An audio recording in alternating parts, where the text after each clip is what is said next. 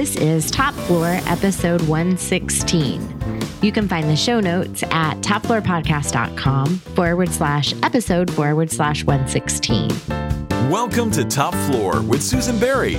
This weekly podcast, Right Up to the Top Floor, features tangible tips and excellent stories from the experts and characters who elevate hospitality. And now, your host and elevator operator, Susan Berry. Welcome to the show. Based on the fact that he has been featured by the New York Times, NPR, Southern Living, and Charleston Magazine for his work, it might surprise you to learn that Steve Palmer lived in an abandoned house in downtown Atlanta as a teenager. After a long hospitality career that spanned restaurants like the Peninsula Grill and hotel companies like Ritz Carlton, Steve founded the Indigo Road Hospitality Group in 2009 in Charleston, South Carolina.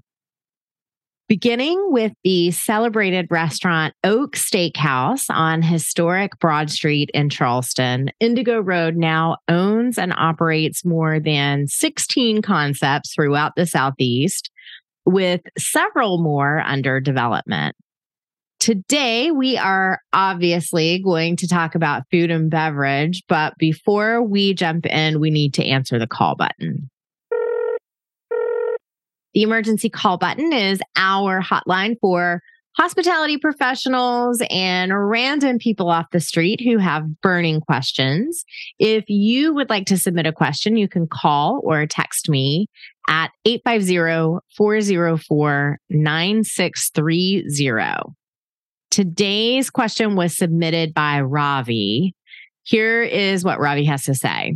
We are considering the addition of CBD and other botanical beverages to our bar. Are those appropriate for non drinkers or people in recovery? How do we sell them and position them correctly? Steve, I'm wondering what you think about this. Sure. That's a great question. You know, um, as a sober person, I think there's a lot of um, there's black and whites, like I can never drink again. Um, one day at a time, of course.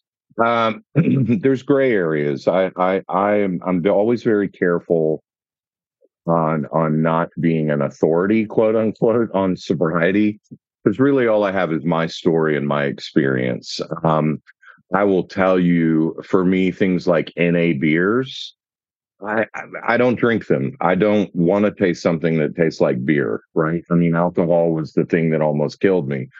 Um, specifically to CBDs, uh, when you talk in the sober community, it's kind of a mixed bag. Um, you know, I will take a CBD if it has no THC in it.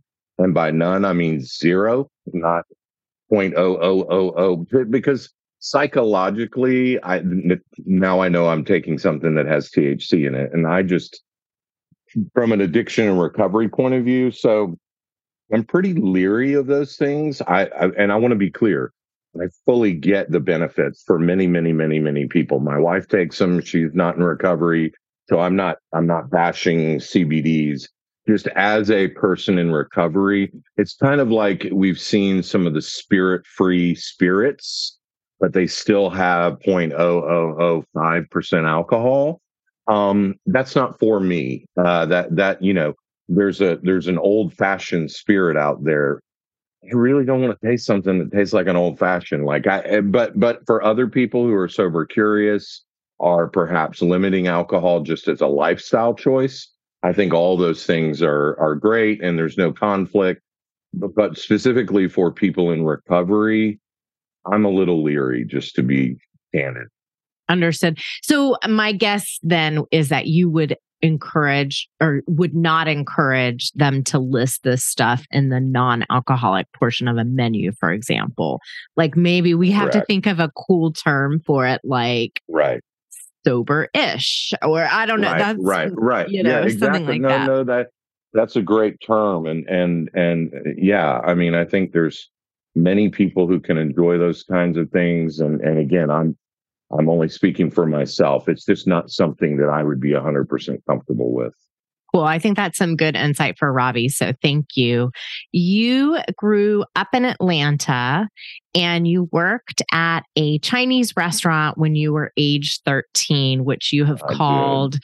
sort of your first food or first taste memory. Can you tell me about that experience?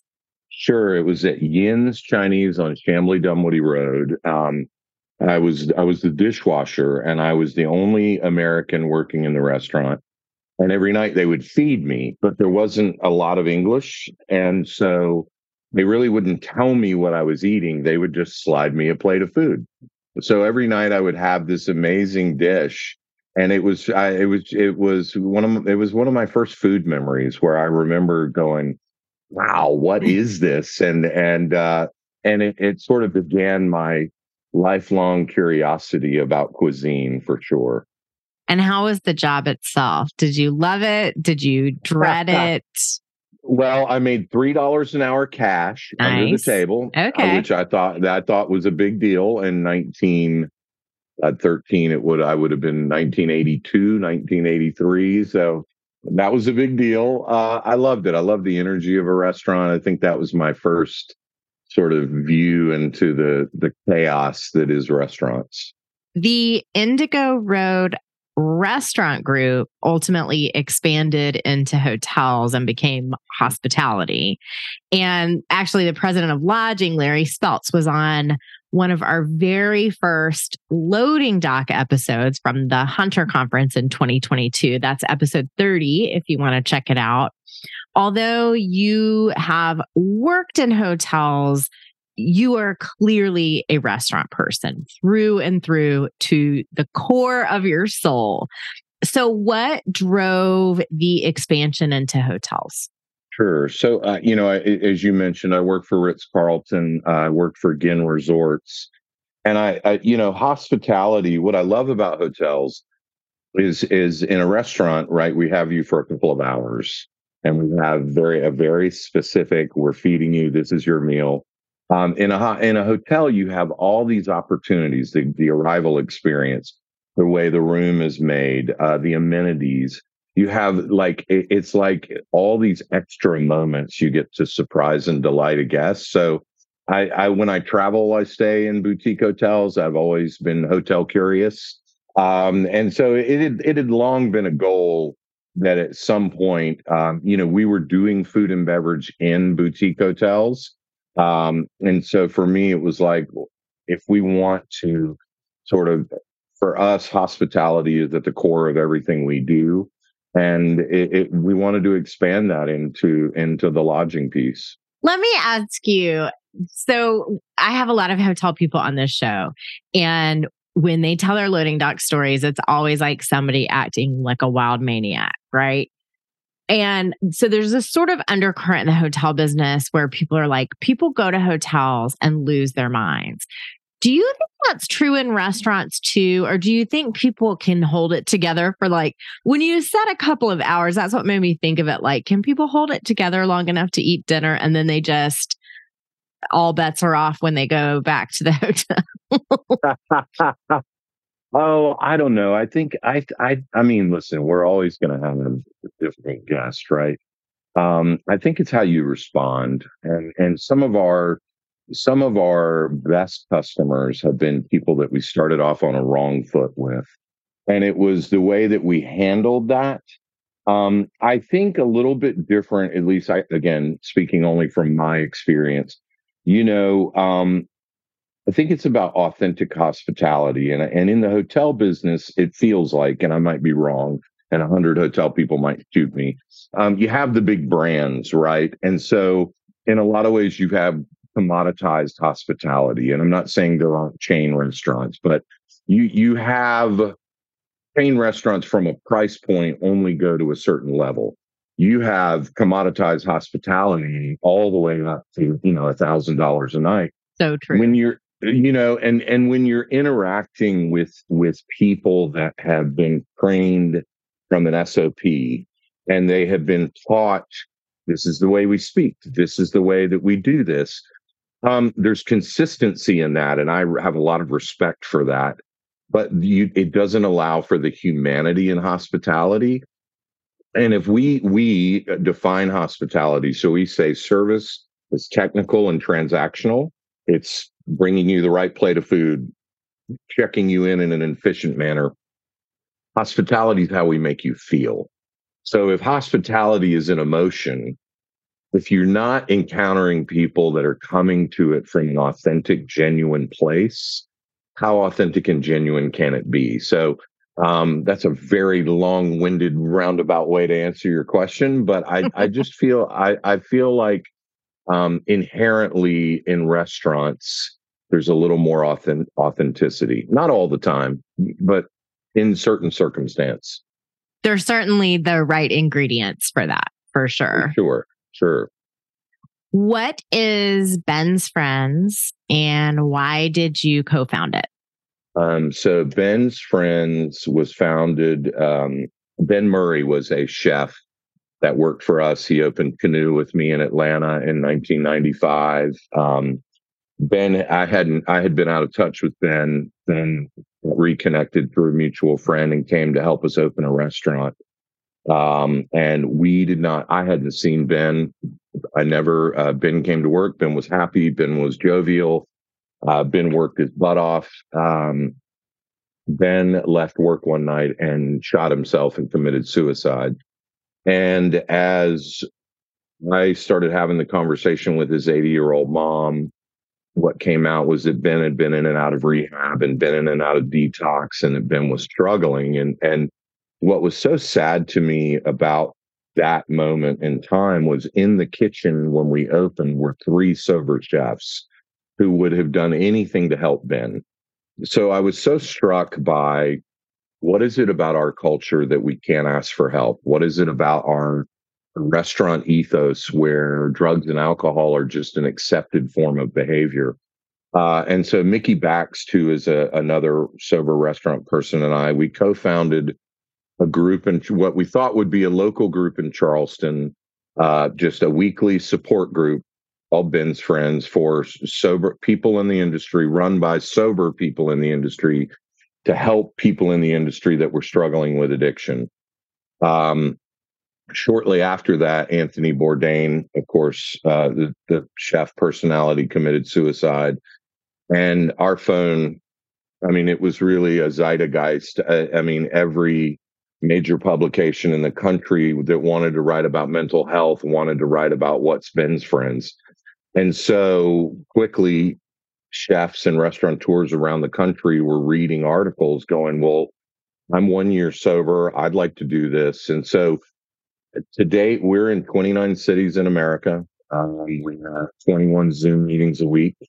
Um, there are hundreds, thousands of people attending Ben's Friends meetings now, and and um, I'm I'm really really grateful and proud that the the organization is obviously so much bigger than Mickey and I now, and there's so many great souls that are involved, and and um, just really honored to. I, I, the, the, hospitality has given me everything that I have, everything. Um, it gave me the ability to earn a living, a roof over my head, um, given the privilege to be able to give back, uh, I can't think of anything that's more more incredibly gratifying. That's really cool, and we'll link to Ben's friends in the show notes.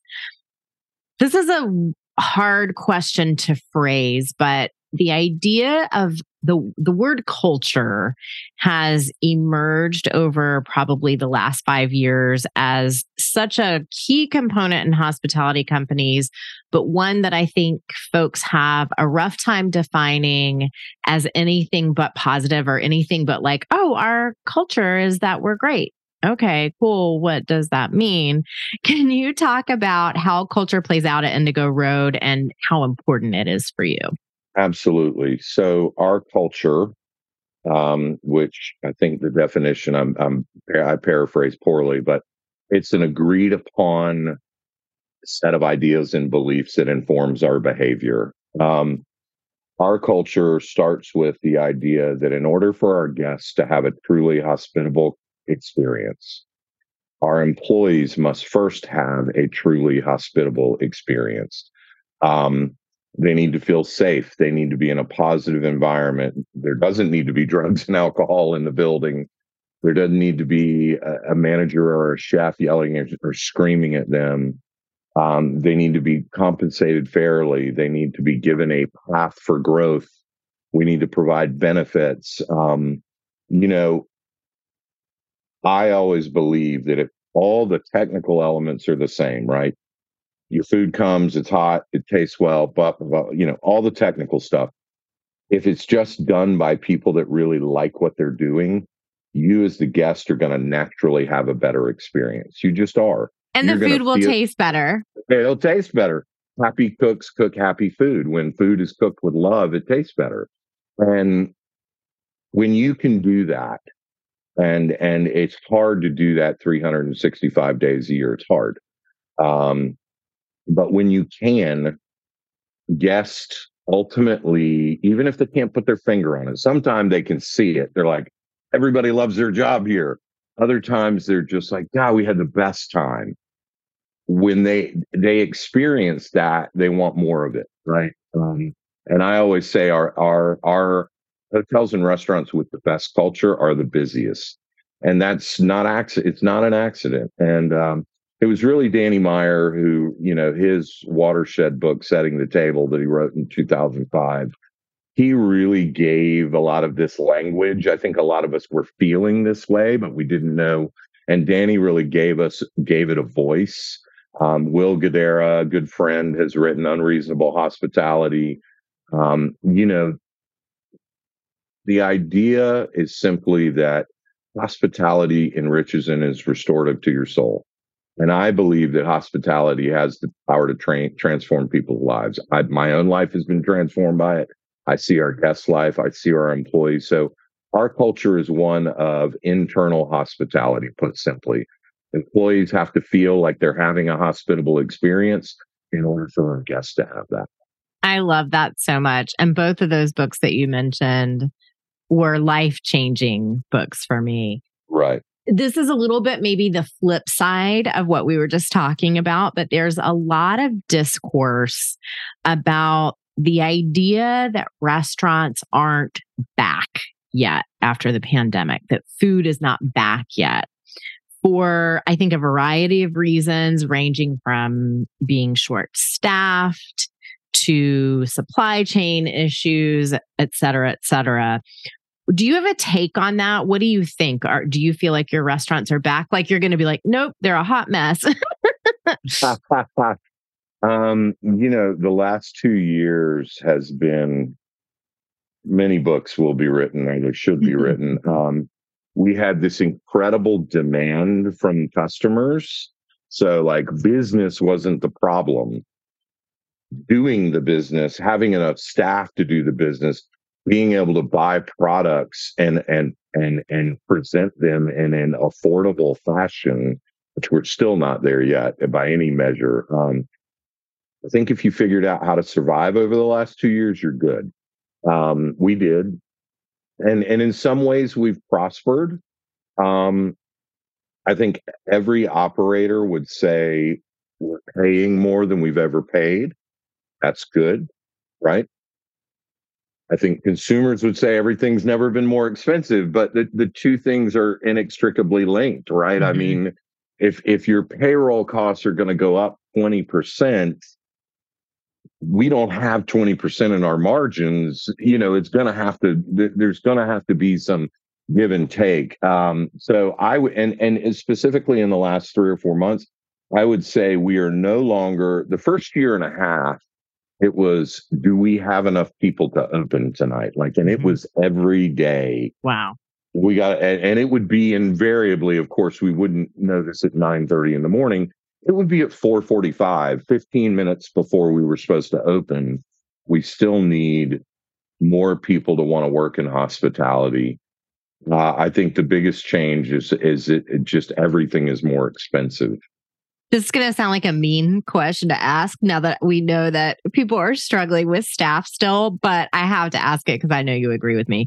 One of the things I think that you and I have in common is a full on distaste for restaurants or hotels or other businesses that sort of give you a list of rules and regulations for how to do business with them, like how how yeah. they will accept your money.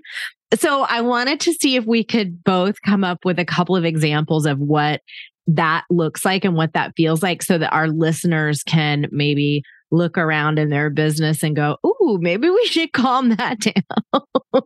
yeah, I mean, God, my wife would tell you anytime we're out traveling or we're experiencing hospitality, the minute I start getting a lot of rules, I'm like, oh, again, back to that kind of commoditized mindset, right? Here are the rules.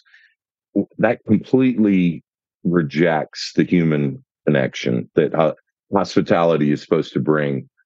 Hospitality is supposed to be for you, not to you, right? and and and and um yeah, I mean, you know, here's the the low hanging fruit, the age old like no substitute things, right? Now, I am not at all advocating that if you're sitting in an Asian restaurant and if they don't have like we have Japanese restaurants, we don't have ranch dressing, right? Mm-hmm. So I'm I'm not I'm not advocating, but but I am saying if you can do it, you should do it. If somebody wants something on the side, just give it to them like it's not a big deal. I I know that there was a vision and there was a this and you know, um not seating incomplete parties. Why? Rules. Yeah. Rules. And and you know, it, it's so it's a training issue, right? All of this is a is a reflection of the leadership, reflection of the ownership, uh, always. Um, because people don't want to get in trouble by doing so. And, you know, and uh, all of this, by the way, has zero to do with hospitality. Um, to the, the too cool for school restaurant, you know, you're lucky to be here. Yeah. You're lucky we're serving you. And I, I just reject and rebel against all of that. And, and, you know, like I think most consumers, like if you can forgive a lot if you see that somebody's sincere, engaged, and trying. Like you know i forgot to ring your order and i am so sorry. The order is in. I'm going to send you a round of drinks. Totally made made a mistake and i just wanted to apologize. Okay you're good you know if that server is like you can tell that they sincerely are like i really messed up mm-hmm. um you know I, I and and when you when you have the opposite of that i always say that indifference is the enemy of hospitality and and when you get in when you experience indifference like i could care less really at the end of the day as long as i follow the rules uh-huh. um yeah i i i mean i could uh, my wife it's just funny uh, a couple times recently we've experienced the rules and they and rules do not work for the customer they work solely it, it is a group of individuals that have said this is what's easiest for us this is now, uh, it can be wrapped around, well, in order for us to ensure the guest experience. That's crap. You just, you, you know, that's crap. The not seating complete part, there is not one restaurant operator in the world that can tell me what the benefit to the customer is by not seating them all at one time. I just, it's absurd. It's absurd. And, I and they're managing, more. and they're managing to the exception and not the rule. There was this one time that there was a 10 top and five people showed up and five people showed up 30 minutes later. Yes. You're making rules for the exception. Most people show up on time. Right. Like how a workplace, rather than confront a specific person about the fact that they're not wearing deodorant, will send out mass emails and memos and have whole, you know, meet staff meetings about hygiene versus just taking the one guy and being like, bro, here you go. it's right, so silly. Right. It's amazing. They're man- managing to this exception. You have to, you know, and I just, I manage to the rule. And the rule is most customers show up on time and most customers are inherently good. Like it just feels like when you, when you have a bunch of rules, clearly I'm passionate about this. Um, you know, you're just immediately drawing a line in the sand and saying, it's us versus you. Here are the rules of engagement. We're not going to engage with you unless you follow our rules. And I, I just I don't subscribe to that. I that has not 30 years in, that has not been my experience. It just it, it, is not I don't I don't see the world of hospitality that way. In a recent survey, someone who I did not pay to say this said that Top Floor is a must listen for hospitality people, insightful, funny, informative, with amazing guests. Someone else said, I listened to one and now I am becoming addicted. I also did not pay this person. And yet another person called the show an entertaining interview offering tricks, learnings, anecdotes, and heartwarming tales from hoteliers. No money changed hands for that one either. Here's my point somebody somewhere likes listening to Top Floor. And if you are not sharing the show with your friends and colleagues, you are really doing them dirty. I truly appreciate every minute you spend listening to Top Floor and would be really thankful if you would follow the show wherever you listen. We like to make sure that our listeners come away from each and every episode of Top Floor with some really practical and specific tips that they can try either in their businesses or their personal lives. So, the first thing I'm going to ask you about is kind of a personal life slash business question. If someone is listening to our conversation and knows that they have a coworker or suspects that they have a coworker with an addiction issue, what should they do? And the reason I'm asking you this question is that I think we've we've or at least th- uh, those of us of a certain age have been told for many many many years that people have to hit rock bottom. They have to make a decision to get sober on their own. So there's a fear that all you're going to do is ruin a relationship and it's not going to make any difference if you say something, if that makes sense. What do you think? Do you think that saying something ever works or is ever a good thing? Or should someone just sit back and wait to be asked for help? Yeah, I get asked this question a lot. I'm glad you asked it. It's very relevant. Um, so I was the product of, of an intervention. Um, I came to my work, um, Peninsula Grill that you mentioned, and the owner and the chef were sitting in an office, and they said, "You have a choice. You can go to rehab, or you can clean out your office." Wow! And um, I went to rehab, and I'm sitting here now. Uh, so I'm never going to say don't say anything. Got it. Um, I would say now I was, you know, I was bad off, and I was doing a lot of cocaine, and I was I was clearly in a spiral. Um, I what you know what's the worst alternative? You never say anything. Somebody overdoses and they're dead. Um, it is true that until somebody's ready to address their issue, they're not ready. However, and this is my big caveat to all of that.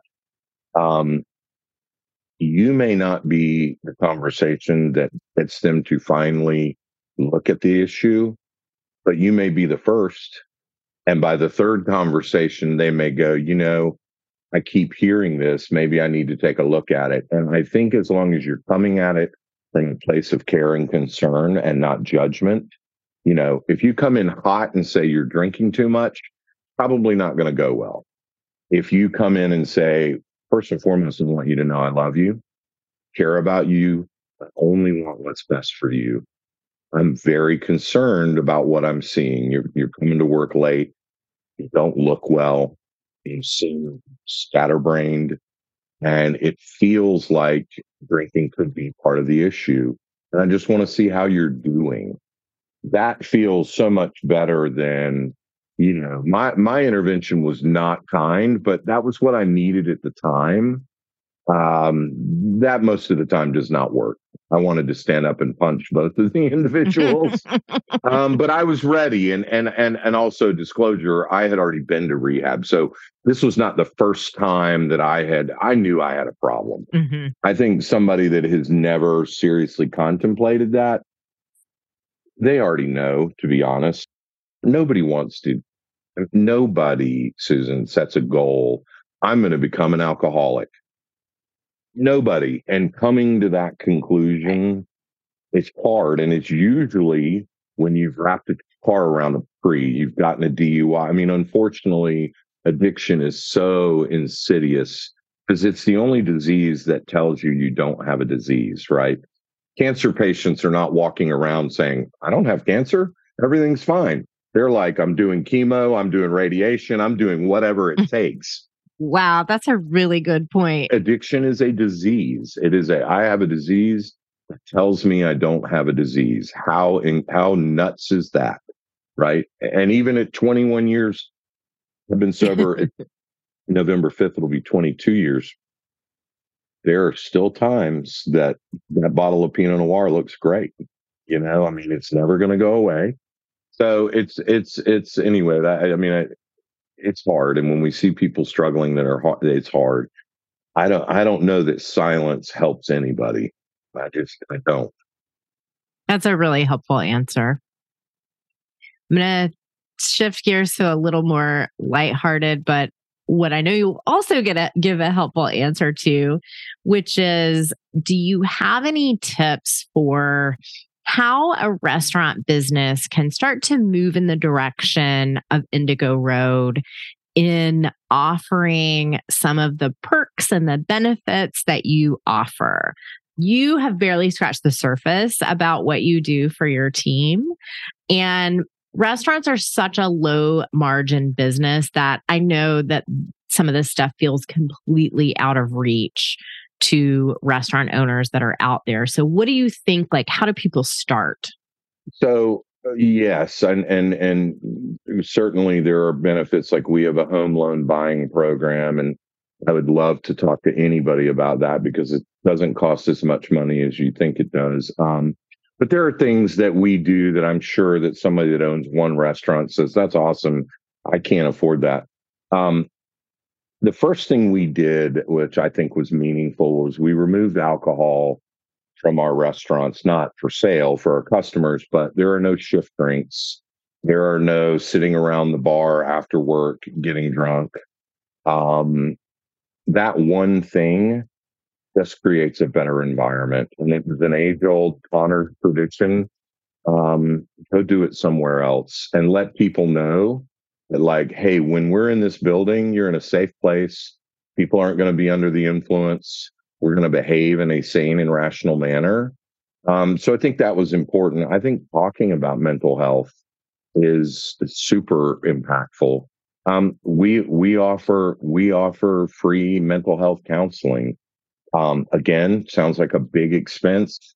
The percentage of people that actually need to go see a counselor, it's relatively low. Um, there are plenty of people in the therapeutic community that work on a sliding scale of income. Um, but we we take a very bold statement and say if you need to go talk to someone, we will pay for it. Hmm. I am under no delusion that a lot of our staff, when they leave work at night, go out and do all the things that I did. But I want them to feel like in a world of complete and utter chaos right now, that coming inside our four walls is going to be a, a safe experience. And, you know, like to the degree that we can continue to do that, um, I, I mean, I think it's, I think as owners, it's our responsibility to make the industry better. I love that. That's such good advice. We have reached the fortune telling portion of our show. Now is the time that you're going to predict the future, and then I'll come back and check on you and see if you were right. Okay. So, what is a prediction you have about the future of fine dining? Fine dining. Um, those of us that were around in the 90s, we we all kind of lament the old days. Um, I think that fine dining will continue to show up, albeit maybe smaller restaurants, bigger cities. But I, I think that people still crave that escapism that fine that true fine dining brings that sense of I'm here for this experience. I've I've dressed up. I've saved my money. I booked in advance. Um, you know, I I I think that fine dining there will always be a place for fine dining. I think um, the pretentiousness that maybe we experienced in the 80s and the 90s maybe it won't be quite so precious. Um, but sometimes precious is okay too. you know, um, you know, Sean Brock, a good friend, has a restaurant Audrey in Nashville. Um, he is a big proponent of fine dining is not dead. Um, but it's hard. It's hard. Um, you know, when when 0809 hit and and the white tablecloths came off and the Edison bulbs went up and the reclaim and the reclaim the reclaimed wood began, book title when the Edison bulbs went up. That's went amazing. Yeah, you know, and it was a shift. It was a shift in the whole industry towards a more you know rustic, homey. And you saw it in all the industrial design restaurants and all the warehouses that became restaurants and I was one of the poster children for it. So, um, but I hope that fine dining always has a place because those special nights, man, they're they're memorable. All right. So if you could wave a magic wand and recreate one of those memorable nights, one of your past dining experiences, wh- what would it be? Oh wow. Um goodness. Uh, I've had I mean, I've eaten all over the world. Um, know, last summer, not the summer we just had, but my wife and I went to Italy, and uh, Massimo Bottura, one of the most famous chefs in the world, his the restaurant that he had that was number one was Osteria Francescana, but he he's opened a small inn in Modena. It's called Casa Maria Luigia, and um, you you come and you dine and it's 40 or 50 people and everybody gets the same thing but it's the greatest hits from osteria francescana. It was pretty magical. Um you know um, being at uh il pietro san daniele and positano um, I love Italy. Um, I love Japan. I don't know, man. Like, what's your favorite pair of shoes? It's hard to, you know, it's it's it's hard to uh, it's hard to there's been so many um, but but i i i really uh, a lot of them have happened in italy for sure what is next for you and what's next for your company so we we had some big hotel openings coming this fall and you know construction right now is it's hard that would be the understatement of the decade um, so uh, the Flatiron Hotel project um, in Asheville, we're super excited about. Uh, 75 rooms, an Italian restaurant named Luminosa. That will open in February. Um, and then Oku, that that our sushi concept that we have eight of, we're going to Tampa, Florida, and I'm very excited about the Tampa market. There's a lot of really fun things happening in Tampa we have a lot going on. I'm excited about so many things, but Flatiron we've been working on since 2017. So Oh is, my uh, lord! Well, yeah, she is. Um, she's she's been a stubborn girl, but it's a it's a hundred year old, hundred year old uh, Flatiron building that was is built in downtown Asheville. So you know, historic renovations are always they're they they they're so rewarding when you're done, but the journey is man, it's a journey. Uh, mm-hmm. I've done enough of them now that they're always over budget. They're they're never on time, but when you get there, you're like, wow, this was worth it all. So uh, I'm excited to show the world the Flatiron Hotel. Ah, cool. Well, before we tell Steve goodbye, we are going to head down to the loading dock where all of the best stories get told. going down. Steve, what is a story you would only tell me on the loading dock? Wow. Only tell you on the loading dock. Um, no, I, I, I, don't know if I can tell you that one. That one was bizarre and somebody died in it. So it's a little morbid. So, um, you know, so I, uh, right out, this is a very personal story, but it's a, it's a, it's a happy story right after I got out of rehab, I was petrified. I was scared to death that I could, that I would even be able to work in the restaurant business. I was a sommelier. Like, how is this all going to work and not drink? And the first night back to work, and I mean, I was like super anxious, just felt awkward. A server walked up and gave me a bottle of wine and said, Hey, can you open this on table? Whatever. and I completely panicked. And I was like, I, I can't do this. There's there's no way I can do this. And I ran out of the restaurant. I gave the bottle to somebody else. And I went up the hotel. It had a rooftop. Uh, it was not a bar, just a rooftop. And I went up and, and I just remember like, I love this industry so much. And I don't want it to be defined by my alcohol, my my alcohol use. And this sense of calm came over me and the word surrender came up. And I just knew everything was going to be okay after that. And I went back down and um, but I'll never forget that moment for the rest of my life. It was a it was a big moment. Wow. Steve Palmer, thank you so much for being here. I know our listeners have made a list of restaurants to visit after they finished with this episode. And I really appreciate you riding up to the top floor. Absolutely. Thank you.